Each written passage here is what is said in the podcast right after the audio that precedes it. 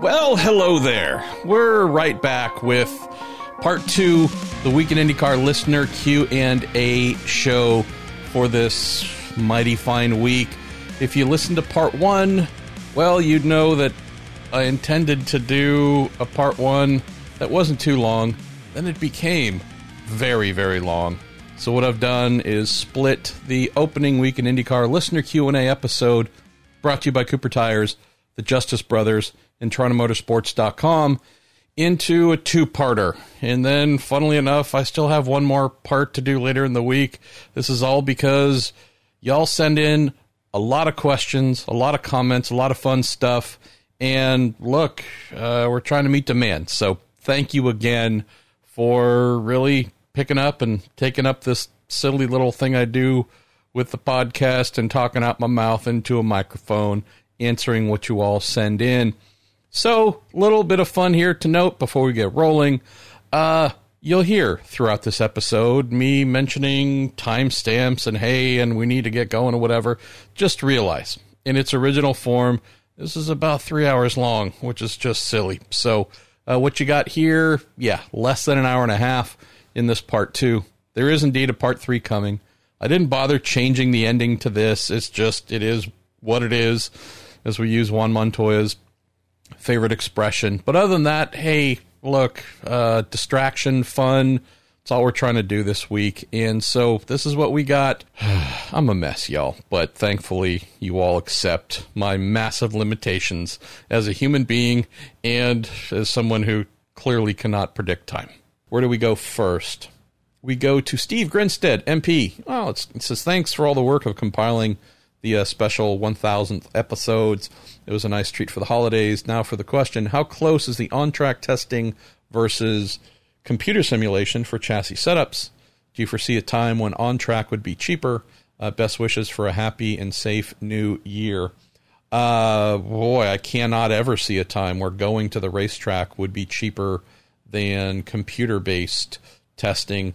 Uh, the question here of how close that's the question of correlation. The race car did this on the racetrack. We have data that was captured while doing that thing. Our simulation told us it should do A. The car did A with a tiny little bit of B. That's more often than not the case when it comes to simulation versus real world. And that's not because simulation is bad or can't be extremely accurate.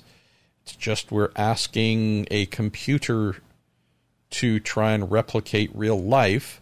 And there's always variables, maybe even just ones that are off by a tiny amount, that will make one different enough from the other to say, okay, it's not exactly perfect, but from a correlation standpoint, hopefully it's super close.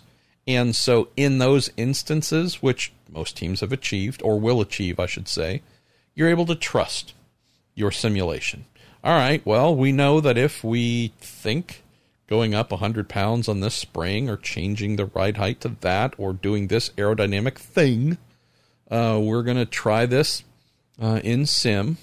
And based on the track record, uh, the quality of the correlation, and plugging in all the correct numbers, uh, we should indeed be in a place where we can trust that, and it should deliver something that is close to expectations on the racetrack. So that's that's it, Steve. It is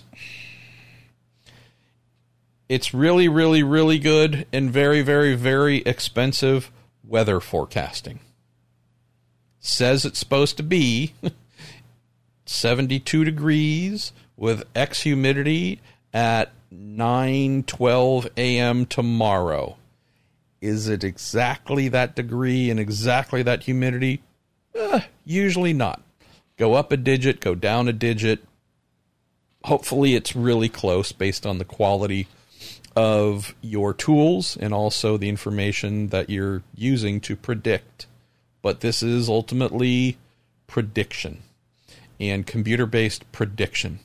And you really love it when you absolutely nail it, but there's always an expectation that it's going to give you a great direction and it's going to be close, but yeah, the lap time is going to be marginally different. And the tuning to the car, while it might be close to what you wanted it to be and the driver's happy, there's probably going to be some minor tweaks involved as well uh, to get it all the way there. Uh, we're going to Eater Flozada says, Marshall, hola. Well, hola to you, Eater. Uh, how do you rate the drivers that have come to IndyCar from GP2 or Formula 2 in the last decade? Well, that's a big question. Uh, how are they on track and off the track with the media? All right, this is a big question. I'm going to go through it pretty quickly. Here's a list of the names I could think of Mike Conway, Giorgio Pantano, Ernesto Viso, Ernesto Jose, aka EJ Viso, uh, Luca Filippi, Rodolfo Gonzalez, Stefano Coletti, Jordan King, René Binder. Says I can add Max Chilton, Alexander Rossi, and Santino Ferrucci to the list. Wishing you a better 2021 to you and your loved ones. Thank you. Uh, let's see. I always love Conway. He's got a great kind of snarky sense of humor and personality. Not a big, loud guy, but hey, you know, the world has plenty of them. Uh, Pantano, I really didn't get to know him too much. Um, EJ, I did. I loved EJ. Uh, he's always a blast. I, I miss EJ. I really do. He uh, he brought a lot of character to the paddock. Luca as well. He's a sweetheart. Man, that guy was quick. Rodolfo really didn't know. Coletti knew him a little bit. I still love the interview that Robin Miller and I did with uh, KV Racing team owner uh, Kevin Kalkoven, who said that Coletti reminded him a lot of a young Will Power. Not laughing at Kevin. Obviously, there's optimism there. Didn't quite pan out. Uh, Jordan King has enjoyed, you know, uh, yeah, check the pulse a little bit every now and then. Uh, wasn't necessarily a lot, a lot there. Uh, Binder really didn't know. You know, again, not really. Uh, I hate to say it, but I didn't really have any real reasons to go down and talk to him. Uh, I mean, again, I'm sure that I said hi to him once or twice and had whatever amount of words that weren't many, but um, you know, uh, there's a bit of a merit based thing here too, Eater, which is, you know, if it's season opening test, it's spring training, something like that, and it's a new guy, new gal coming in, you probably wander over and say hi, you know, introduce yourself, ask a question or two. Maybe you did, you know, in the months before, whenever they might have been announced, just over the phone. But after that, you know, there is a bit of a, a merit based thing. It's not as if you don't talk about somebody or write about somebody if they don't finish in the top five. I'm just saying that if someone's just kind of bumping along near the bottom of the field, eh, it's not a lot of reason to go down and talk to them. Uh, because, you know, uh, yeah, unless you know there's some valid reason why. Uh, but in the case of René, for example, I mean, you know, only known as a sweet guy who really wasn't qualified to be an IndyCar. Um, as for those who've come uh, and rating and such, I don't know. I don't get into the whole rating thing too much. I mean, Conway's a talent, was a talent. That was clear.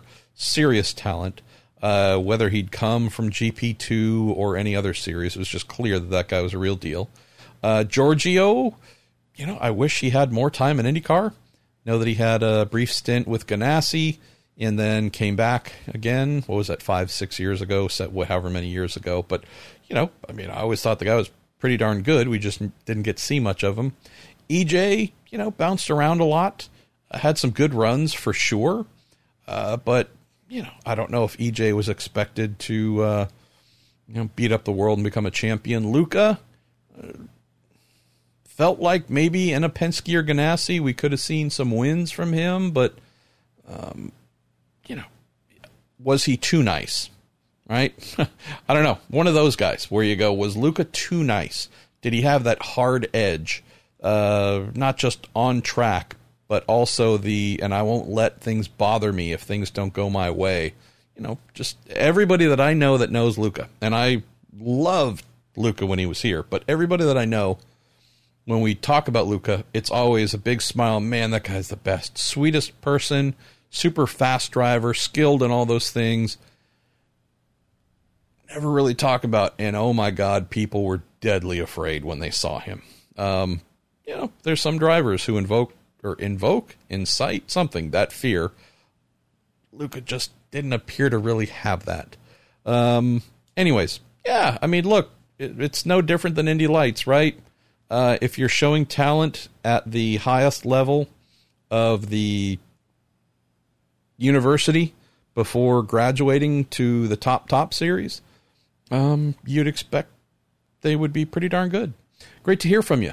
Uh, all right, here we go with one of my favorite Reddit usernames. Okay. Rocky, by the way, is just looking at me like I've lost my mind. He's grooming himself right now. Thanks, pal. Your uh, left front paw, perfectly clean. Uh, let's see. How do you expect the explosion of LMH and LMDH sports car programs in the near future to affect IndyCar teams' ability to attract international talent? Says I saw Kevin Magnussen as one of the drivers uh, mentioned by Auto Hebdo. That's a French magazine.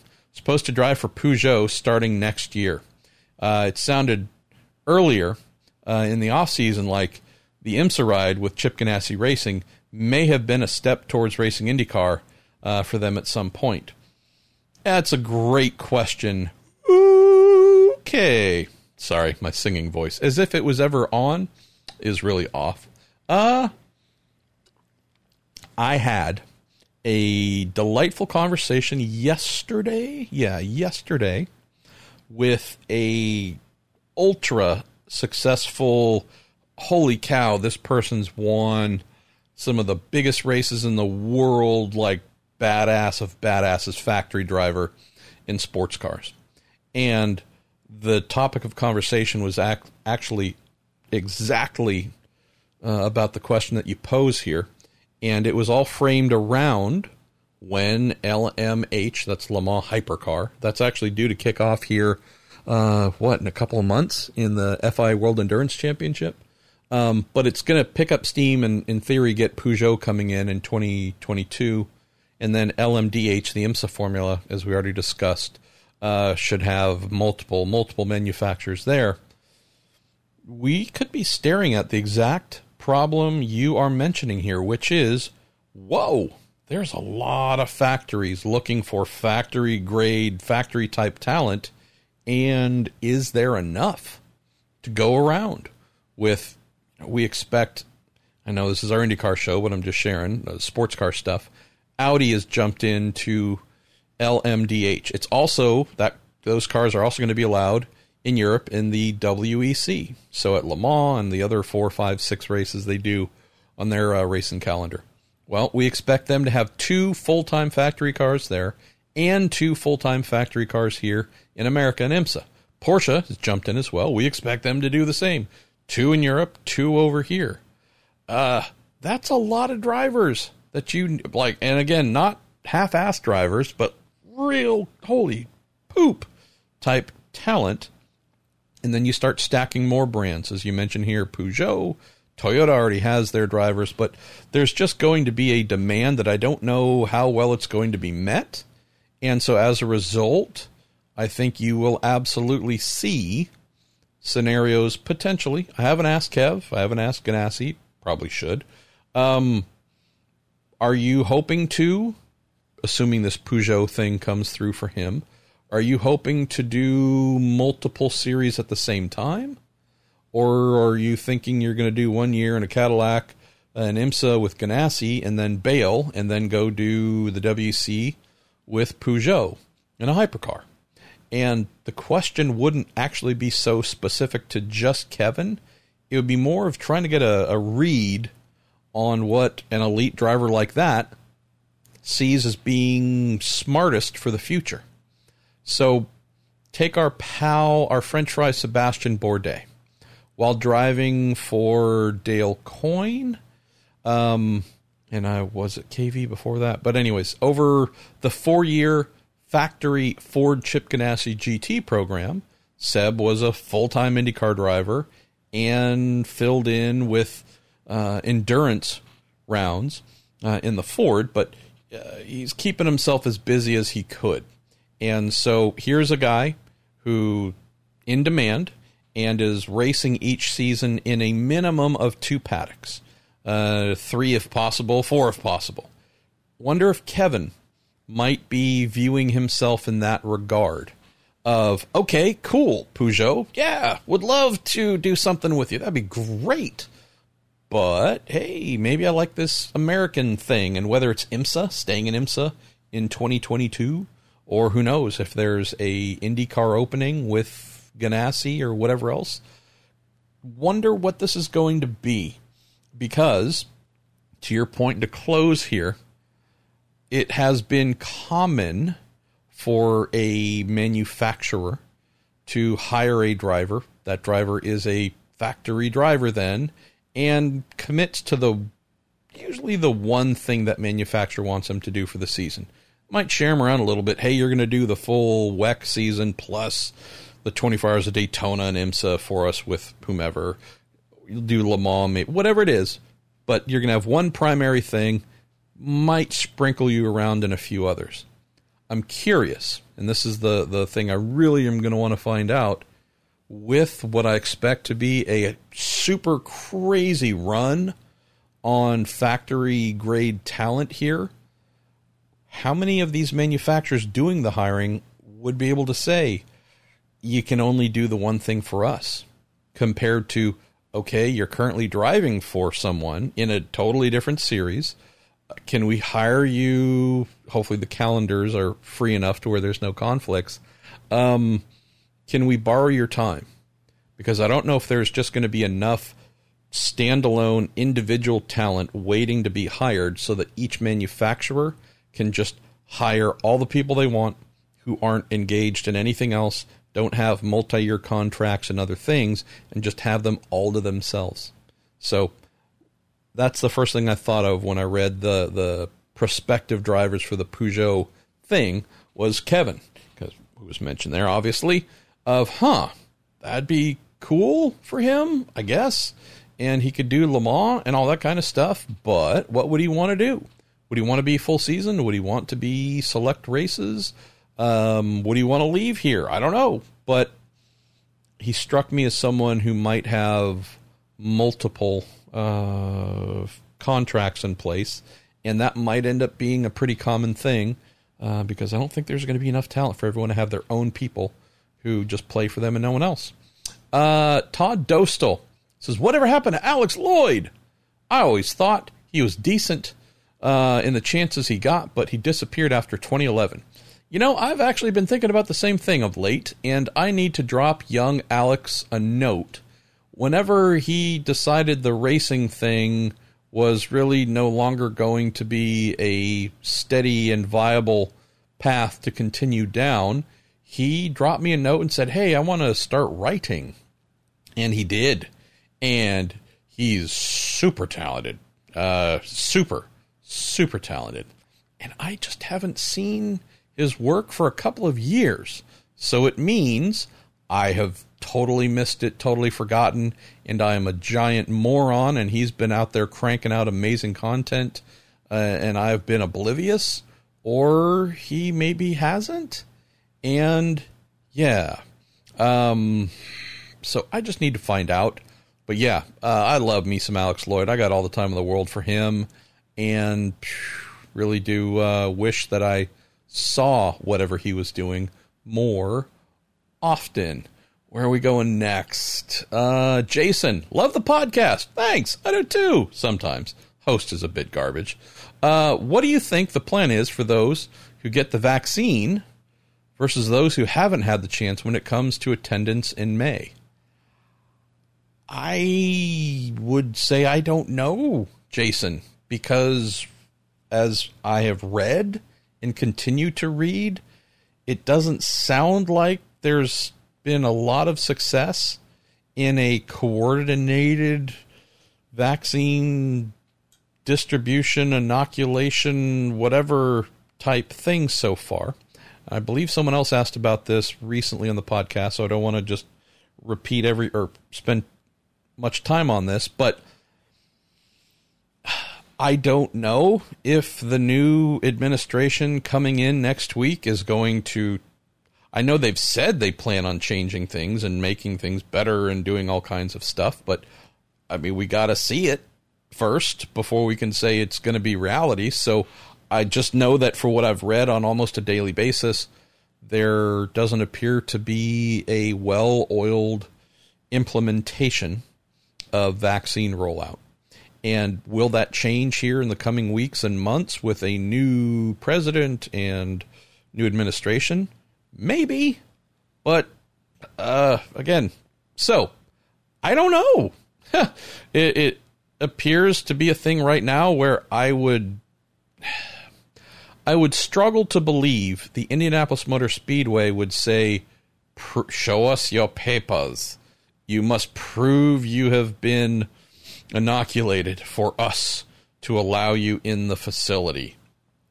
Uh, that seems a little bit rich because do I really think that the vaccine rollout and every American receiving one, uh, or every American will receive one by the end of April, to therefore, if that were a barrier to entry they put in place, that could be met at the Indy 500? I don't have a lot of faith in that, brother. Um, I also am not a thousand percent sure we're going to have the Indy 500 in May. So again, I don't know. It's a great question. Uh, I just I don't know because I don't run the country, thankfully. Uh, let's see, JJ Gertler, JJ Gertler. I enjoy you, JJ. You know that. Um, this is probably a really basic question. It is. You're fired. Uh, are new Dallara DW12s being made, or are the old ones just continually being updated? If there's still new production, since we don't have a lot of new teams for hand me downs, what's happening to the old chassis? Well, Mr. Gertler, first of all, you're going to be reprimanded here for not reading my story in late December about Takuma Sato's Indy 500 winning chassis being, quote, retired and shipped to Japan for its new home at the Honda Museum.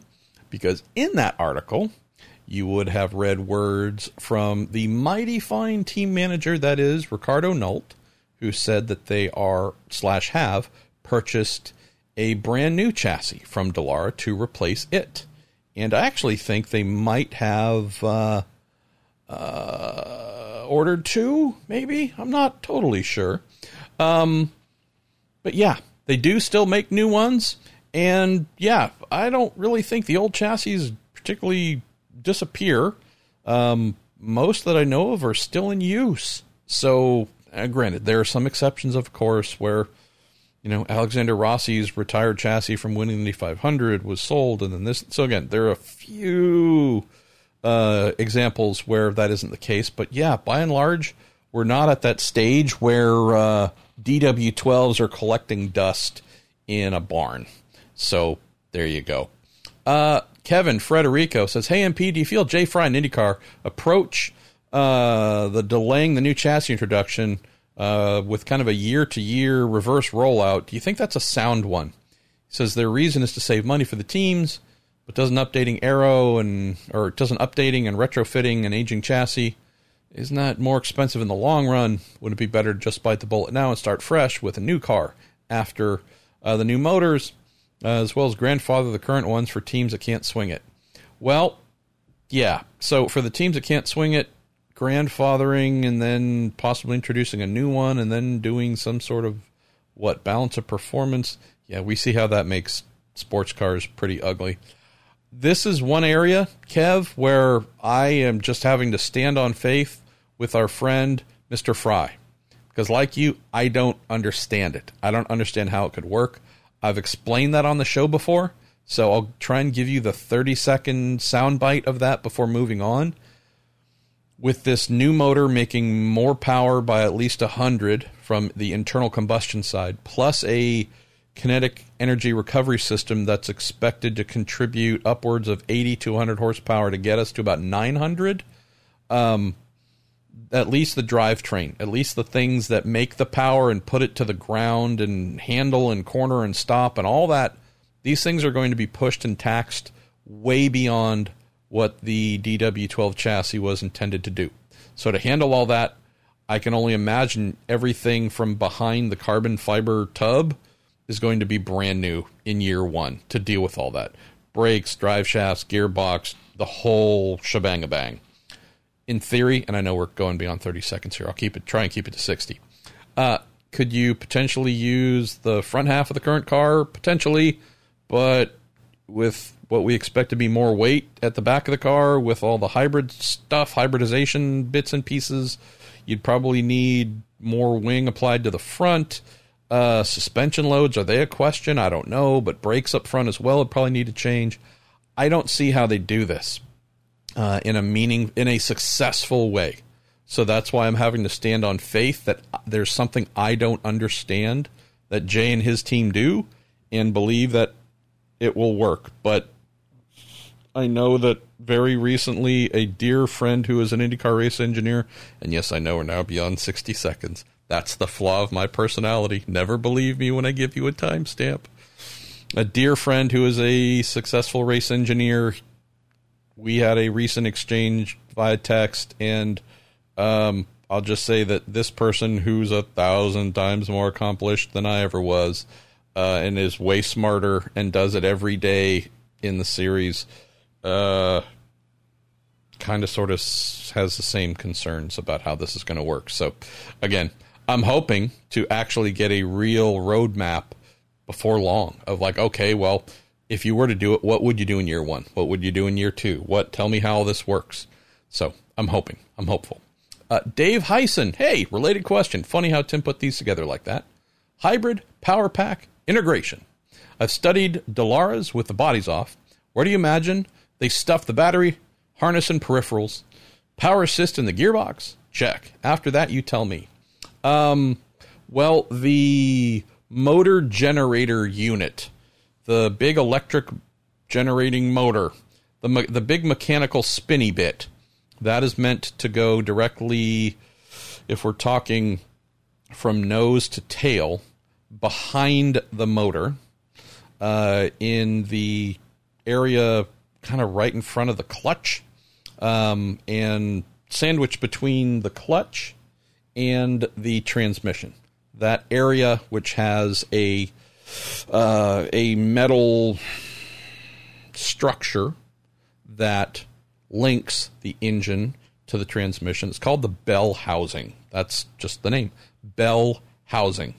And so in that bell, within that bell housing, which slides over uh, the clutch and bolts to the back of the motor and whatnot, uh, within that space is where the big spinny mechanical uh, bit is meant to sit.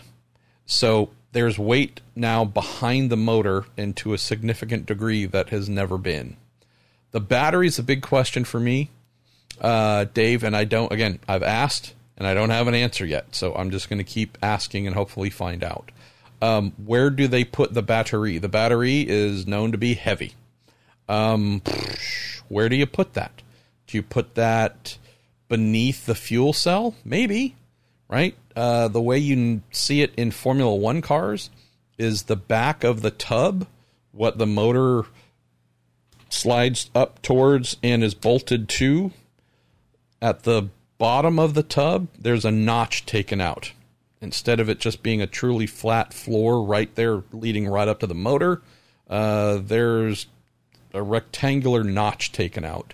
And that's where the battery bolts to. So directly in front of the motor, at the bottom of the back of the tub, uh, but separated from the fuel cell, which lives just above it, but just inside of a carbon fiber enclosure.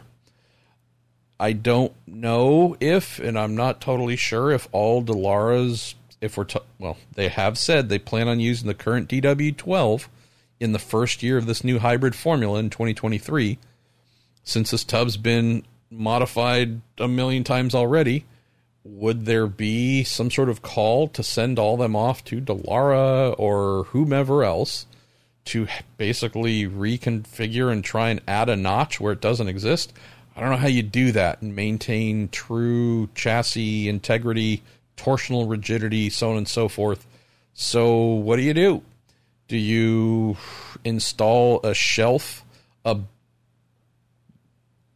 below the fuel cell that it lives in. So again, there's a separation. So a fuel bladder isn't sitting on top of a big battery.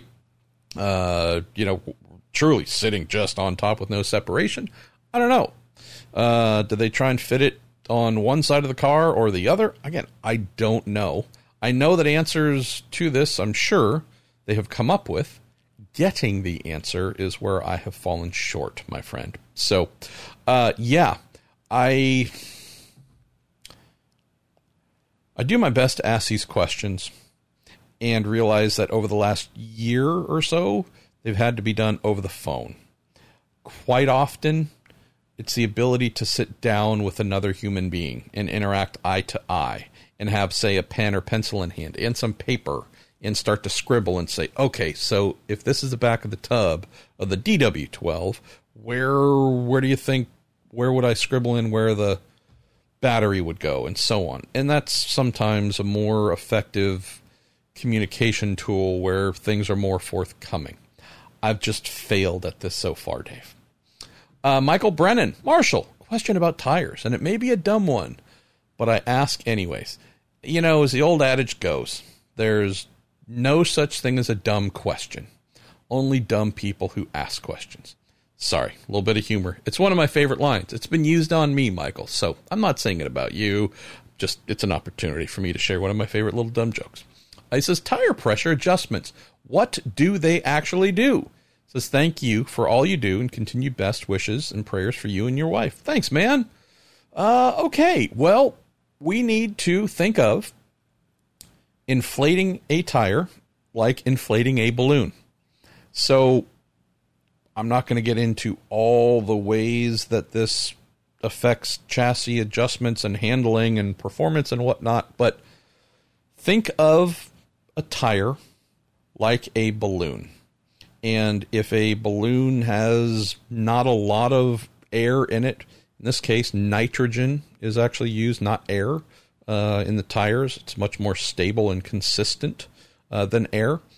Uh, but if you think of a balloon that is mostly inflated but not fully inflated, put your hand on it. It's a little spongy. You can squeeze it. You can, right? It's not solid.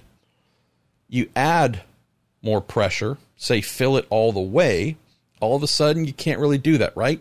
You can't really make indents with your finger. It is a much harder, more solid device. That is what we have here with tire pressure adjustments. So, why would you add pressure or remove pressure? Well, thinking of these tires as balloons, they are springs, really. So, you were talking about the springiness of a balloon and squeezing one that's partially filled versus fully inflated.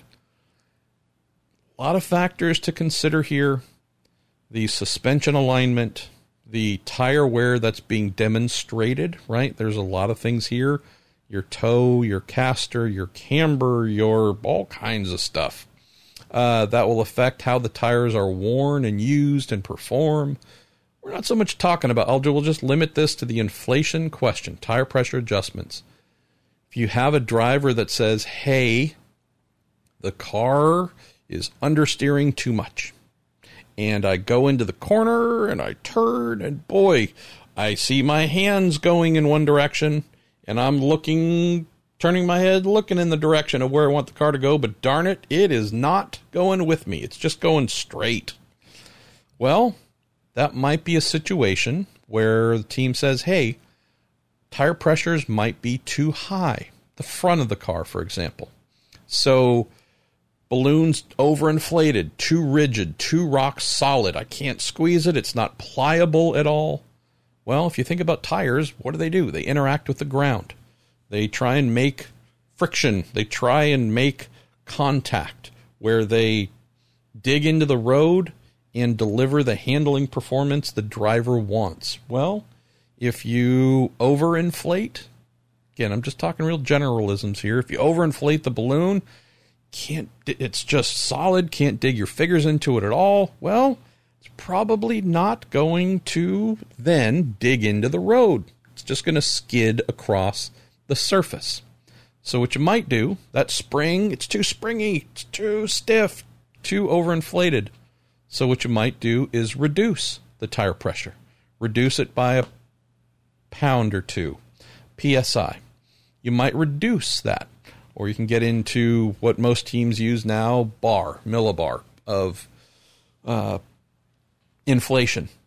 So you might take a little bit of nitrogen out. You might take a little bit of volume out of that balloon. And all of a sudden, yeah, you don't want it so it's almost def- totally deflated, but maybe you take just a little bit out.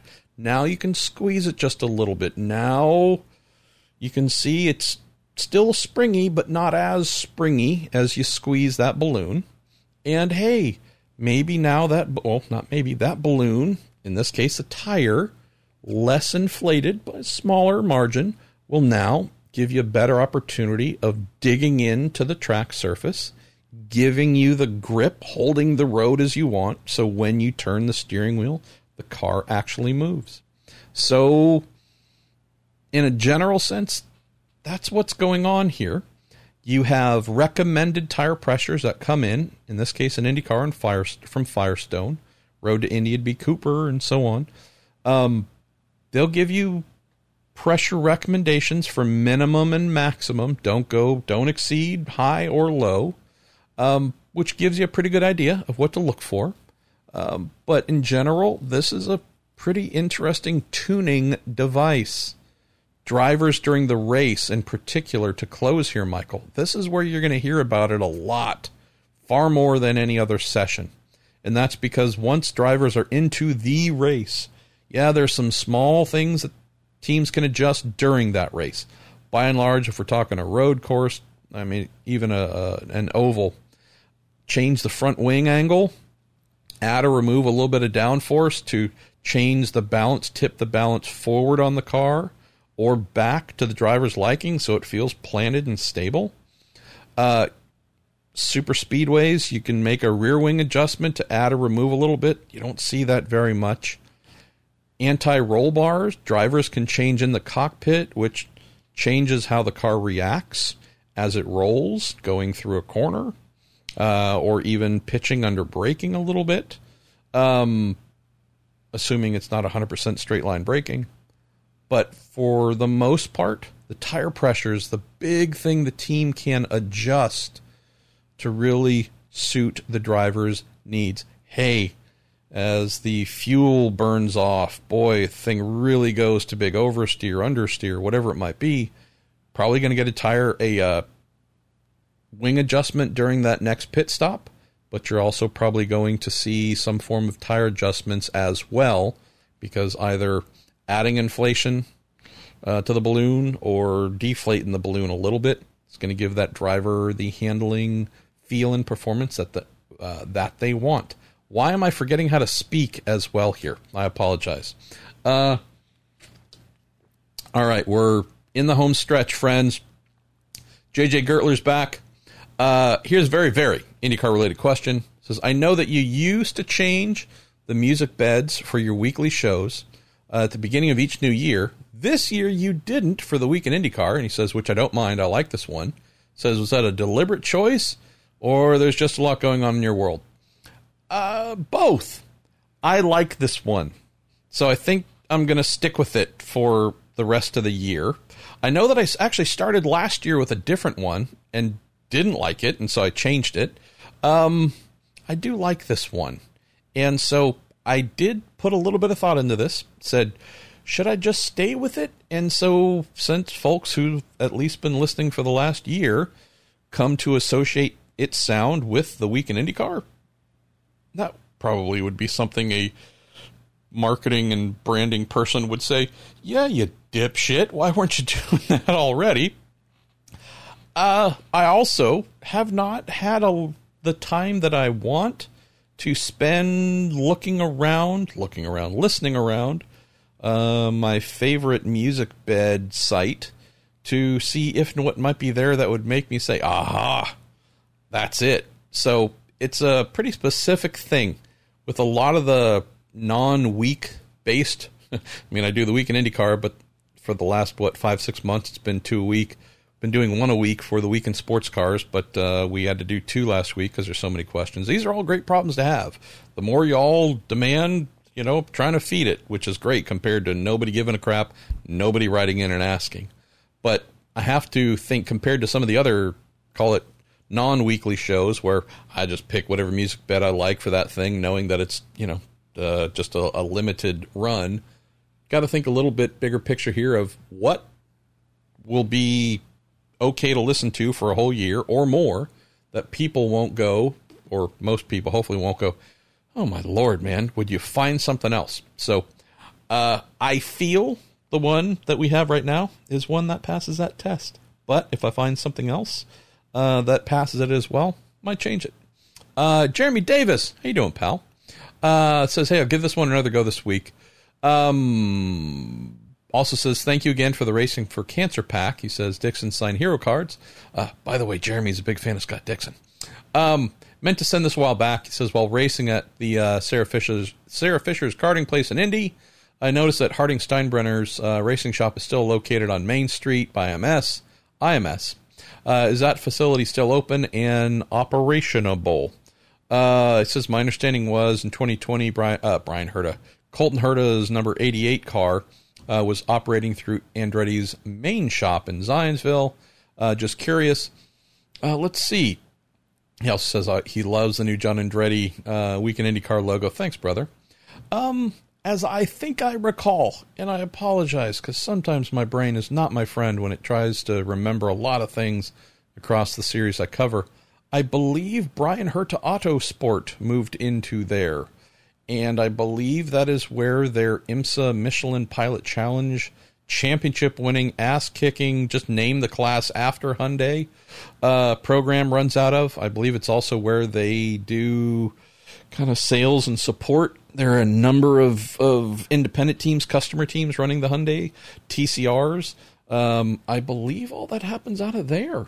So if I'm wrong, then I'm totally wrong. But I know Bryan said he took over a significant shop there, and I'm sure I wrote about it, and I'm just struggling to answer properly.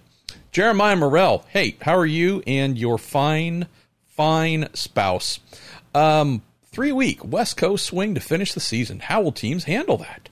says transporters stay out west and personnel travel home during the week, or they just set up shop out west for weeks and weeks. Curious if there's anything that compares in previous seasons. I don't remember about the previous season, so I apologize. Um, I've heard, not confirmed, but heard that what Fontana could possibly be used as a bit of a way station uh, between Laguna and Long Beach. I don't know if that's right. Uh, I also don't know if or why IndyCar teams wouldn't be able to just, well, granted, unless it's rented out. Laguna Seca does a lot of track rentals. Um, they have garages there. Those garages are often rented as part of whatever that daily thing happens to be from a club coming in or an auto manufacturer doing some sort of press thing or whatever. But the garages that the IndyCar teams work out of on uh, Pit Straight, provided those aren't booked up, I would think they might be able to just stay at Laguna for a day or two, drive down. I mean, at highway speeds in a road car, not a semi, it's five ish five and a half hours down to Long Beach. Um, I don't know the load in day. I'm guessing it would be Thursday morning. So, you know, we're talking about staying over Monday, Tuesday, Wednesday, start driving down. They can do it there. They will, obviously. If not, um, I'm guessing Fontana might be a place. And Portland, yeah, uh, I'm guessing teams would stay over there as well.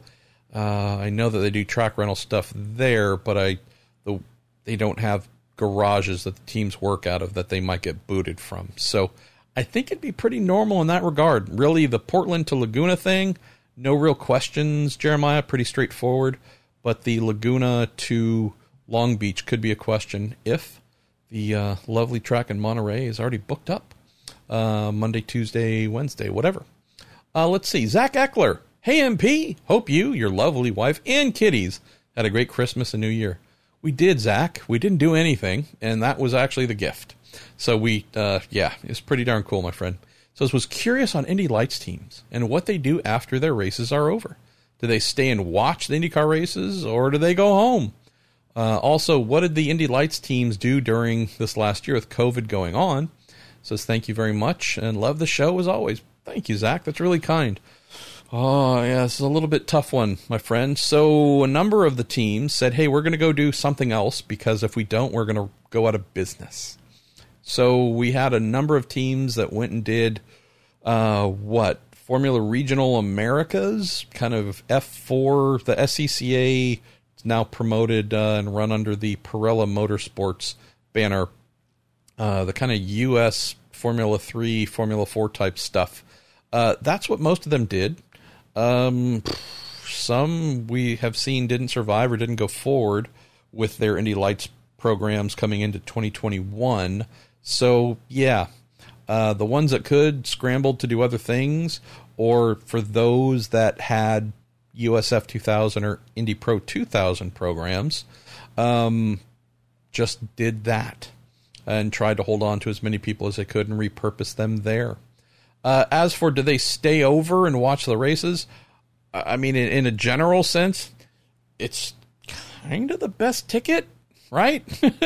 you're there, uh, you're on the inside, and you no longer have work to do or any distractions. I'm not saying that sitting in a grandstand or you know whatever corners you can walk out to as a fan aren't that's not awesome, but you know this is kind of the golden ticket. So yeah, I can tell you that as a guy who spent many years working in Indy Lights. I abused the hell out of my hard card and got to and went to all kinds of places I never should have been allowed. But the Indy Lights credentials, for the most part, looked no different. I mean, they were effectively the CART credentials. Um, the I don't think any of them were like welded to the lanyard, so you could kind of swap out the lanyard to whatever you wanted. But oh yeah, I mean, you know, full abusing of things you shouldn't, where you shouldn't be, what you shouldn't do, uh, and so on and so forth. Um, yeah. So, do other teams, Indy Lights teams, still do that and drivers and whatnot? I'd hope so. I mean, look, you're paying a lot or you're putting in your work and time. I hope you enjoy. Granted, there are scenarios where uh, either IndyCar or the track or whatever has a pretty strong, you know, say they're racing on Saturday at whatever venue, and the IndyCar race is on Sunday. Uh, it's not uncommon to get the boot and say, hey, you're out of here. You're out of the paddock. Why? Well, we're going to open that up to more team parking or sponsor parking or something. So yeah, there's a little bit of you know the the getting the jobber deal from uh, from those above. But yeah, it's not uncommon. And I would say for sure, if you are an Indy Lights driver or you are an Indy Lights mechanic or engineer, whatever it is, with aspirations to go to IndyCar, why would you be doing these things if you didn't? If you aren't staying over and watching and on pit lane and building relationships and saying, hey, Team X, can I stand on your timing stand? Or hey, could I put on a headphone, head headphone, Jesus, headset and radio and you know whatever it is. I mean, this is you know this is the fun game that goes on before the big football game. Yes, all those players come off the field and they're done.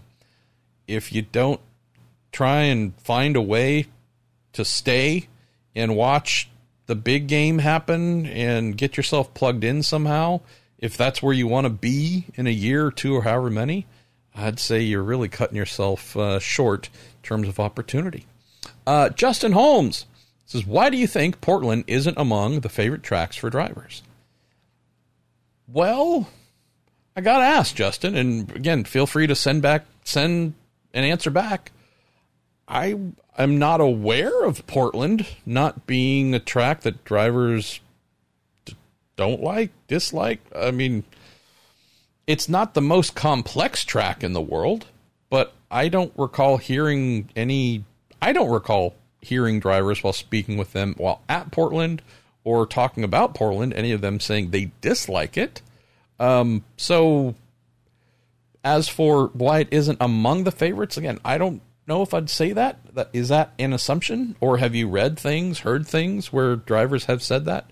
If that's the case, then that's just different than my experience. So please educate me. But I would say, I mean, I've always loved it, and I recall back in the CART days in particular, uh, you know, the, the thing was a fast lap, a hard lap, hard racing that went with it. And it was certainly a place that was respected and enjoyed and all those things. I haven't heard really anything different than that these days. Maybe we've just heard more of the geez, you know, Road America is amazing, and you know this track is amazing, and I don't know, uh, it's certainly not as complex as some of those, um, but I don't know if I would say there's a lack of love. So school me, Mister Holmes, and uh, I'll do my best to answer in whatever capacity that I can. All right, we are down. We're the, the finale's almost here, friends. Uh, it's a longer episode to open the week, but hey, there you go. Uh, John Wojnar, aka John Ranjow, aka uh, co-executive branch leader of the Prue Day, says, "Hey MP, in light of recent crazy events in the world, I have no idea what you're referring to. I got inspired to ask, what's the craziest run-in you ever had with track security? Uh, also, what's the craziest illegal thing you saw happen at a track? Uh, as always, praying for you and your wife, your pal John Ranjow. Thank you, brother." Uh, this is an easy one to answer. I feel like I've told it before in the show, but it might have been before you started listening, John. For many, many years, I think dating back to the early 90s, I made a habit of, with my credentials, whether it was SCCA, Toyota Atlantic, Indy Lights, IndyCar, IRL, CART, whatever, um, had good friends at Sears Point who did vinyl custom printing, you know, stickers for cars and car numbers and all kinds of stuff. And they would print off pretty much anything that I asked. So I made a habit. My pal Michael Cannon did the same thing. Um, I don't know how many others, maybe a couple others, uh, but we would print off fake things and put them over our faces on our credentials. So if you saw my credential at whatever track for many years, you never saw my face on it. It'd be my body, but it'd be something else. Or, yeah, I mean, hell, I remember one year, I think Cannon, uh, what we were at, I don't know, remember where, but we had some um, cereal, and I'm forgetting the brand, Tony the Tiger, whatever the hell that is. They're great. Um, he just decided to cut Tony's head off of the cereal box and got some duct tape and taped it over his face on his credential, and that's what he wore for a while. Um, that was pretty common. So in 2000, um, while I was working for the tragedy of a team known as Team Extreme in the I to the R to the L, uh, I don't remember whose face I had my friend print that I put over mine. Um, I feel like it was Samuel L. Jackson, maybe something like that. Um, clearly, as a white guy, me as a white guy with a credential with the face of a black guy, uh, right? Just not even close to anything that might be conf- you could never look at it and say, "Oh, okay, yeah, that I, I see the resemblance," right? So I think it might have been him. I think it might have been Samuel Jackson from Pulp Fiction. Again, I'm forgetting a little bit, but it was just one of those things where been doing it forever was just not even a thought, just a joke, right? Ha ha he he. Um, our shitty team was out of the Indy 500 that year. I don't know, halfway through the race, whatever it was. Uh, I think our battery kept dying, and there was some sort of electrical issue. Davey Hamilton was my the driver that I worked with that year, so we were out of the race. And great, my girlfriend was there at the time, um, black woman, and this is one who I've mentioned before, where we received some really awesome racist stuff from my own team. Uh, just share that for the sake of sharing, I guess. Uh, the I was able to get her into a suite, a overlooking um, the pits, past the break, uh, the gasoline alley pit wall break, so towards turn one. So she was in a pit lane suite, couple suites down uh, past the break in the wall. And so in my fire suit, uh, I think I had it down tied around my waist though. So, okay, that's on me. But uh, I would say looking pretty IndyCar guy, right? Got my race day fire suit on. Um, we're done. Car had been wheeled back. We're done. And so we were done. We were pissed and all those things. It had been a sh- crappy month. So it wasn't like we all came back to the garage at the same time and put our hands together in prayer. It was just one of those, yeah, I'm just going to, yeah, the race, there's still half a race to go. I'm just to go blow off steam elsewhere. So I was like, well, um, my girlfriend who doesn't really know racing uh, and is here, which is awesome. But you know, she, she's not like, oh, the team is out and this is what will happen next. And you know, uh, I'm like, well, I better go get her and at least go see her. And so I, before the race, walked her to, and we went up the steps and got, you know, went into the suite and made sure she was okay and everything was good, and then left, you know, down to pit lane, Indy 500, and race is over. Pulled the suit down, just tied it around my waist. But again, very clear. You would have to say, looking at me, that this is an IndyCar person coming from pit lane. Uh, had my credential around my neck, and so walked over to go up the same stairs, just started trotting up, and I think he was an off-duty police officer who had, you know, been hired, kind of a security yellow shirt type. Um, just trotting up the stairs. It wasn't busy. There wasn't a rush. You know, there weren't people going up and down. I mean, there was no commotion. It's just really straightforward.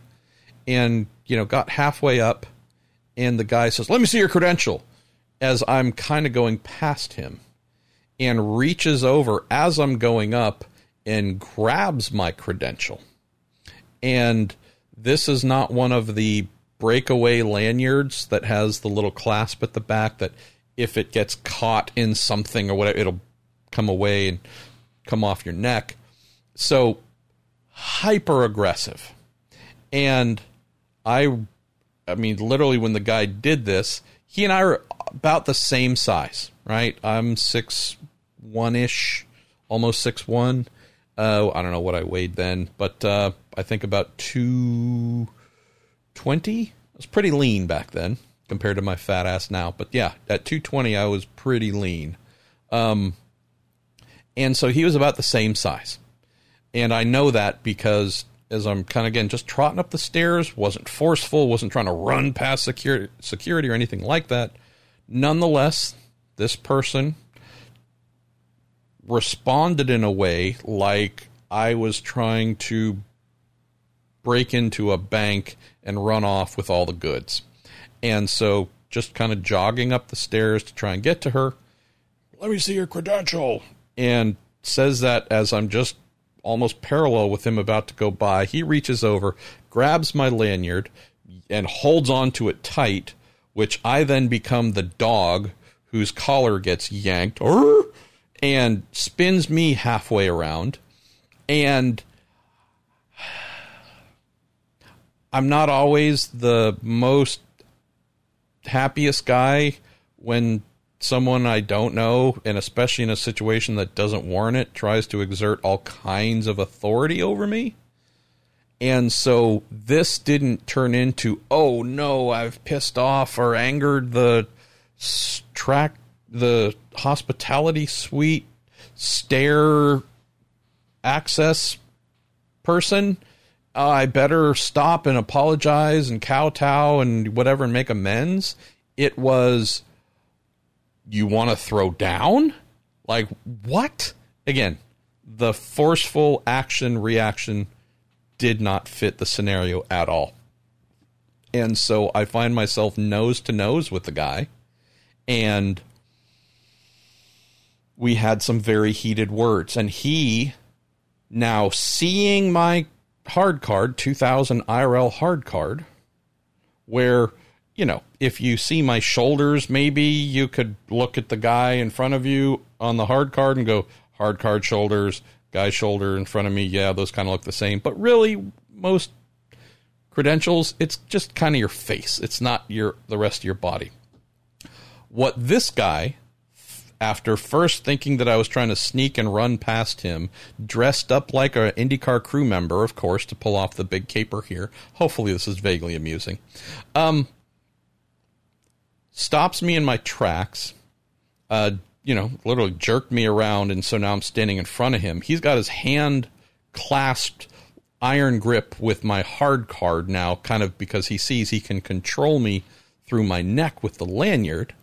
I, of course, reach down and kind of grab my lanyard, but also grab his hand because that's the thing exerting pressure on my neck and pull his hand back, which this isn't like a strength thing, John, but it I think it it kind of changed the dynamic of the interaction where he in this split second saw and felt he was in full control and had me by the neck and the lanyard and he could kind of do with me and control me as he wanted.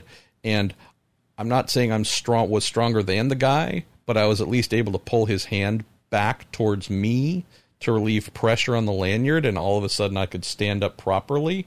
And I think that registered with him that aha this guy isn't just going to kneel and bow and fall under my policing. Um, and then he sees my face on the hard card. And somehow, because it was pretty apparent that this was Samuel L. Jackson, right? Who was not an abstract star then. He was like a full blown star and been in however countless movies by then. He sees that, maybe doesn't fully know, I don't know who Samuel Jackson is, but looks up at me and ding, and I see his eyes just get wide like, holy crap. Not only was this person trying to run past me and get up to the suites, and I stopped that, but I have just found an imposter who, and so he's thinking that I've now not only just dressed up like an IndyCar crew member to try and sneak past him, but I've dummied up a hard card and stolen it, uh, maybe, or something from Samuel L. Jackson, who maybe he didn't know who that was, but clearly black guy's head on the hard card, white guy's face in front of him, off the charts. This, I mean, he had just he had found Bin Laden years before we knew. I mean, he had he had just stopped a huge caper. And so all of a sudden, he's wanting to now confiscate my hard card. So I've now committed two crimes. And so, again, we're about the same size, uh, about the same strength, apparently. And so, if you were to have walked by and seen it, you would have seen two grown men applying all of their earthly strength fighting over a hard card. And it wasn't so much the trying to control me with it around my neck as it because there was no longer any tension there, but it was him trying to confiscate evidence that was going to be used somehow. And I fought for it with my life and eventually got it from him. And I don't remember, I think I don't think we're talking like radios and, you know, earpieces and security calls and such. I think some other security people had seen this struggle uh, go on. And so, next thing I know, they're calling such and such person from IndyCar who I knew. And I'm like, oh man, this is insane. I'm truly just trying to jog up the steps to go to the hospitality suite during the 2000 Indy 500 to get my girlfriend so we can then go back to the garage, clean up, do whatever we need. The team will be coming back tomorrow to break everything down and put everything away. I'm just trying to get her. Now this has turned into a genuine security and Indy Racing League, IndyCar, Indy 500 incident where multiple people are being called to the site. And I don't remember who it was. Um, John, I think. I'm forgetting. I don't remember who was in. I don't remember if it was a somebody. I don't remember who it was from the IRL, but it was someone that I knew, and they came over and were like, what is going on? Oh, this guy here is trying to run past me and blah, blah, blah. And he's got a fake credential. And I'm like, look. And I'm truly like holding my hard card in my hand that he was stop trying to get away from me. And I'm peeling Samuel Jackson's face off, going, look, clearly it's a joke. You see my name, you see the T, right? Like, okay, you've turned this into some sort of massive plot that doesn't exist. And, this guy was all wound up, and it was all because he was not accepting the fact that I didn't just submit myself to him. So, uh, things went round and round and round. And then finally, whomever the IndyCar personnel person was said, Look, uh, I'll go up and get your girlfriend. Can you tell me her name or, you know, what she looks like and whatever? I'll go up and get your girlfriend. Uh, we can't have you go up because there's been an incident which I have to report and to your team. And I'm sitting here going, oh my God. Like, not only do I hate the team that I'm working for, I loathed, but now I'm getting reported to the principal. I'm in trouble with the team I hate, and I'm giving them a reason to dictate my future or exert something over me. I was so pissed at myself. I mean, again, I could blame the security guy for whatever else. I willfully acted the way that I did. I got a pretty early inkling, John, that my reaction to this guy and how I was not uh, submitting to him just whatever is a much stronger word than irked it was that like this guy was i guess i would in modern vernacular i'd say triggered maybe? I hate that word but the guy was totally triggered. And so he went quadruple uh, enforcement guy and i knowingly stoked that out of defiance. So was i doing anything wrong going up the stairs? Truly wasn't. Did things spin out of control from there? Absolutely. I knew that a lot of what I was doing was pissing this guy off. And I'll also say, while I don't remember exactly what I said before more of the security people came up, I was absolutely talking shit to him because he's trying to tell me to stand down and give me this, and you know, I'm like, no, I won't. F you. Like, no, sorry. Let's get our time and place in charge here. Uh, I'm not being pulled over by a member of the police. I am not, you know, this is at a freaking racetrack trying to go upstairs. Okay? This is pre 9 11. There's none of right. So again, I'm not. We're no high security, no high cons. Right. This was just a rapid, massive escalation where it didn't belong. I though absolutely poured a lot of fuel on that fire. So, hundred percent responsible for what happened, which was whatever IndyCar person, whomever it was, went up, got my girlfriend, came down. She's like, what the hell is going on here? Because there's like three or four security guys around me, and they're trying to kind of box me in a little bit and make sure that I don't run off or whatever else. And um, I'm still just talking shit to the guy, uh, telling him how stupid it is that you you know you you've created this unnecessary thing. Again, not owning my part in it while saying those things, of course. Um, brings my girlfriend down. She, I don't know, wasn't fully aware of what had happened, obviously, or at all aware. Um, and so then the IndyCar guy said, "Well, look, uh, uh I'm still going to have to get this resolved. I'm going to have to talk to the security people here. I know you're saying they've behaved incorrectly, and you know you've explained your side to me, but I'm going to have to look into this further.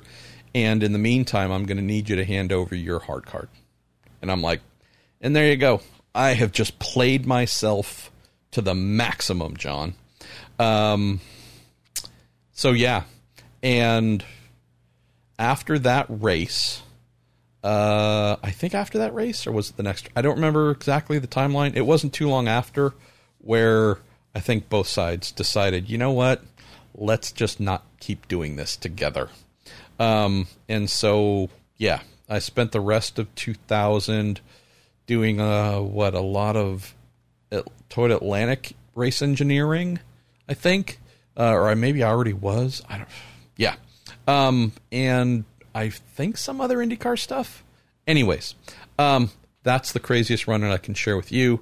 As for the most illegal thing that I've seen happen at a track, I'll have to think about that one a little bit more, brother. Uh, Darren Dubois, Marshall, what was the story with the Falcon chassis that was the third option along with G Force and Dallara back in 2003? Uh, did Hemmelgarn Racing actually sign on with them, which was a rumor back then? Um, I don't. The Hemmelgarn side, I'm not totally remembering. The Falcon was the brainchild of former Ford Motorsports boss Michael Kranefuss. Um, yeah, I am forgetting some of the design stuff behind it, as in who designed it. Um, I do remember that my former driver, Greg Ray, who had a team of his own then, maybe was that, I think, around the same time, forgetting the name, Access Motorsports or something like that, some an IRL team. Um, I do recall Greg, who was struggling for a full budget. Um, there was an interest in possibly using that and running that, and that's not uncommon when a team is hurting for everything it needs, and you have a chassis supplier in this case. Sometimes it could be an engine supplier is hurting for someone to take up their goods, and so you can kind of work together, and it saves both at least one side money. Um, I don't recall it ever hitting the track. I could be wrong, but I don't recall it doing anything more than being on display, being looked at, and uh, I do recall again. I know Greg. There was something about possibly using it, but I don't believe that happened. And I've seen the car once or twice pop up online for sale. Uh, so yeah, maybe I'll uh, remember to look into that a little bit more. Uh, three to go, and we have. Sorry guys, this episode's going a little bit longer than I had hoped, but y'all have asked some great questions, and even if I'm trying to rattle through them quickly, some of them deserve a little bit of parking for a moment. Uh, Curtis Cleveland. Hey, Curtis. Hey, MP. So, from the outside, Randy Bernard, that would be former IndyCar CEO Randy Bernard, seemed awesome and like he had big plans. Says hashtag me personally, I was surprised when the firing happened, and I'm wondering if there was a lot of bad blood there. So, what was this? The end of 20, was it 13 that he was fired? Something like that? 14, 13, 12? Definitely not 12, 13, I think. Um, then in came what? Anyways, I'm forgetting a little bit the timeline of who is in charge of what and when, but having lived through it and trying to remember trying to remember this Curtis, this is what I recall. Randy came in, obviously totally out of left field. Uh, you know, CEO of the Professional Bull Riding uh, Association, PBR. Uh, total left field choice, brought in by uh, the George sisters, and he was really a big breath of fresh air because he had no IndyCar baggage. Known as a marketer and promoter, he was highly regarded for his inventive ideas, and I think IndyCar team owners, in a very general sense, cottoned on to that. All right, well, cool you know, the the IndyCar isn't what it once was. By no means anywhere close to as popular as it once was. We genuinely believe it's all about marketing and promotions. So, all right, you know, the guy's a businessman. He's run a professional sport, and he is really known as a big idea marketing, you name it, whiz. Let's give that a whirl. And so I think that there was a lot of support in his early days. I also think that as time went on a little bit, you know, we had the big Las Vegas payout that was meant to happen in 2011 ended obviously in very sad terms with a huge crash and Dan Wheldon's death. Uh, we know that he wanted to and did introduce double header weekends, so we'll credit him for that. Um, he tried to bring and was successful in bringing some new companies into IndyCar. He did try and do some pretty cool things. He was a big idea guy. I'm overstating that for one reason. When he came in with no familiarity to anyone, the thing that got everybody settled was, oh, cool, big idea guy. We need big ideas. We need IndyCar to be big again maybe this guy could do that for us. within a couple years, I think there were a number of veteran team owners in particular who started becoming very disenfranchised. I know it wasn't, quote, Randy's fault. Randy didn't know anything about an IndyCar chassis or whatever else, but the introduction of the DW12, all of its problems, all of the everything that happened, that hung around his neck a bit for sure. It took away whatever that goodwill that was built on the off track part, the marketing and promotions and ideas. Again, it wasn't him doing that, but the people he was overseeing, you know, the everything goes upwards in that direction. Uh, they looked to the top and said, "Well, okay, we knew you came in with no racing experience. We got to believe the other things you bring will outweigh what is a negative that we perceive as not having any racing experience." And here's a pretty big fart in church that takes away from that goodwill. Yeah, all right, cool. Idea this, idea that. Man, this sure sucked. Um, and then you start to add on a growing, rolling ball of, yeah, those big ideas aren't really delivering more money, uh, bigger TV ratings, uh, you know, the and I'm not saying I agree with all this by any means. I had all the time in the world for Randy, but I think the concerns that it might have been all hype that were expressed by some up front that were then settled a bit as he did bring in some good ideas and made some good moves. I would say that as he got towards the end of his tenure, Curtis, and the thing that expedited the end of his tenure was some of the old heads uh, the old experienced team owners had been around for a long time. Started seeing no longer seeing him as a guy with great ideas that could turn the series around and as someone who'd been there for enough time and wasn't necessarily delivering what they expected. Not vouching for or against their expectations and whether Randy met them but I do know that Randy fell into a place, again, I believe we're talking 2013, mid to end 2013, where Randy is just being seen as an outsider. Yeah, all right, we tried this experiment, did have some cool ideas, didn't necessarily change anything for us. Nothing's really grown. Uh, we did get three manufacturers to sign on, which is cool, but one of them left at the end of 2012. They were a total disappointment, that being Lotus.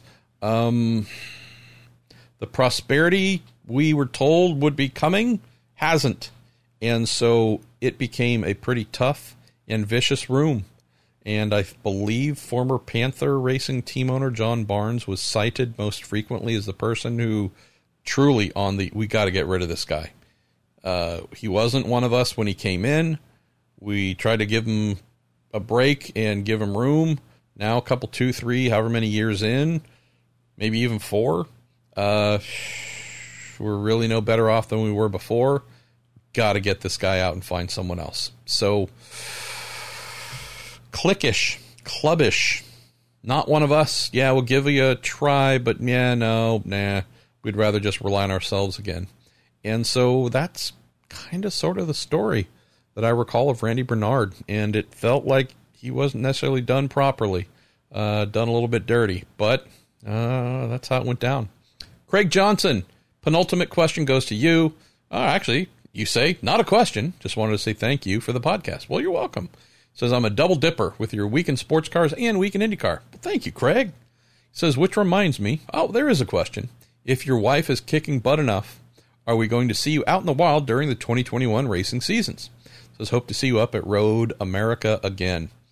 I would love nothing more than to say yes, Craig. I really would. I have a feeling I'll be at a racetrack more than once this year. I can't tell you if it's going to be anytime soon. I hope we as a country have COVID in a place where I can get on a plane and go to the Indy 500 in May, if it happens in May, and report from it. I have a feeling that might be my first outing, if, if, if, provided all these things can happen. Um, I hope so. I really do because I miss it. Uh, I don't know if you figured this out about me, Craig. a bit of an extrovert, like talking to people, like conversating. Um, yeah, being around my racing people. I'm a racing person. it's been the foundation of my life. How strange is it to not be next to race cars and racing people and mechanics and engineers and drivers and like this is my place. It's where I work, but it's also my happy place outside of being home with my wife. So having both of those things, which has been my norm for a long time, yeah, I'd love to get back the other side, but as we continue to fight cancer, as we continue to deal with uh, non existent immune systems, I just look forward to a time, my friend, where I can travel, go to airports and hotels and racetracks and be around people and hold live public podcasts on the Cooper Tire stage, um, or another stage that might be coming too, um, where I can do those things and really not have to worry about bringing home a really nasty virus um, and what it could do. You know, there's also, and this is maybe the other part I really try and put in the back of my mind. If COVID were to go away tomorrow, a Lord willing, I'd still have to do all that I could to avoid people with common colds and regular flus because someone with no immune system, obviously, the nastier the virus, the worse the possible outcomes. But, you know, there's no like happy cold a person without an immune system can get. Uh, the outcome could still be dire. So, anyways, I hope so, brother. I really do. Um, I really do. Uh, Jameen Tuttle, you're going to close the show for me here. Uh, there is no cutoff line, as you can tell. Uh, we've gone way longer than I expected, but I don't give a poop. Uh, you ask, MP, the paddock has had mountain climbers, drummers, car collectors, hunters, and triathletes in it uh, over the last few years. What are the craziest or coolest hobbies you've seen or heard about drivers having over the years? Wow. Uh, you know, the craziest, wackiest type stuff. a lot of it's pretty linear. You know, car collecting. Uh, that's a pretty big one that comes with a making a pretty decent salary. I do like the hobbyist side. That's one that has always stood out to me as fascinating. Um, I know Kanaan has done this. I know Montoya still does this, and there are a few uh, that do this, and that is remote control, right? Remote control planes, uh, dirt cars, and whatever else. The I make a living as an IndyCar driver. I drive among the fastest vehicles on the planet and do one of the most dangerous things in the world. I'm well compensated for it, so on and so forth. And I live this crazy, extreme lifestyle. Compared to the average person, it's insane. And so instead of having that balance where you go, and when I'm away from the track, I actually try and be a normal, non competitive person. I've probably been most fascinated by the Montoyas who are like, oh, yeah, no, I got to go down and get a new uh, propeller for this or new that for this remote control boat that I got or this RC off road thing or whatever. And I, it's awesome. Keep in mind, it's probably not too different from hell idiots like me who collect racing memorabilia. It's a magazine or a car part or a, who knows whatever it is. But I just love the idea of someone who gets paid to go 240 miles an hour who on their day off is like, oh, am I going to rest and recharge my battery and brain and slow things down for a moment so I can then be fully prepared to get back up to speed? No, no, no, I'm never going to stop. No, I need to play with me- mechanical things. I need to control them. I need to do acrobatic, aerobatic, whatever batic things and go, go, go, new thing, test it, tune it, try it, new motor for this, a new tire. Like, just fascinating. I love that, Jameen. So, probably uh, it's maybe just more one specific driver. I don't know if it's crazy, but I love what it says about the person and how that's really all that they want to do. So that's it for now. It's a great question, though, that I might need to borrow and spin out into a question that I asked to some drivers, if not many drivers, uh, with the new season approaching, because that might actually make for a really interesting uh, either podcast or written piece or both. All right, guess what? Jesus. Uh, it's a long episode, y'all. Uh, I am Marshall Pruett. This is Marshall Pruett Podcast brought to you by Cooper Tires, the Justice Brothers, TorontoMotorsports.com. We do have a part two. Did I tell you that we rolled in a lot of the ones that I missed from the part two I didn't do last week? So that's kind of why we're at this really long show. Okay, I got to go make dinner for my wife, who's to kill me if I don't. Thank y'all for listening. I'll speak to you soon.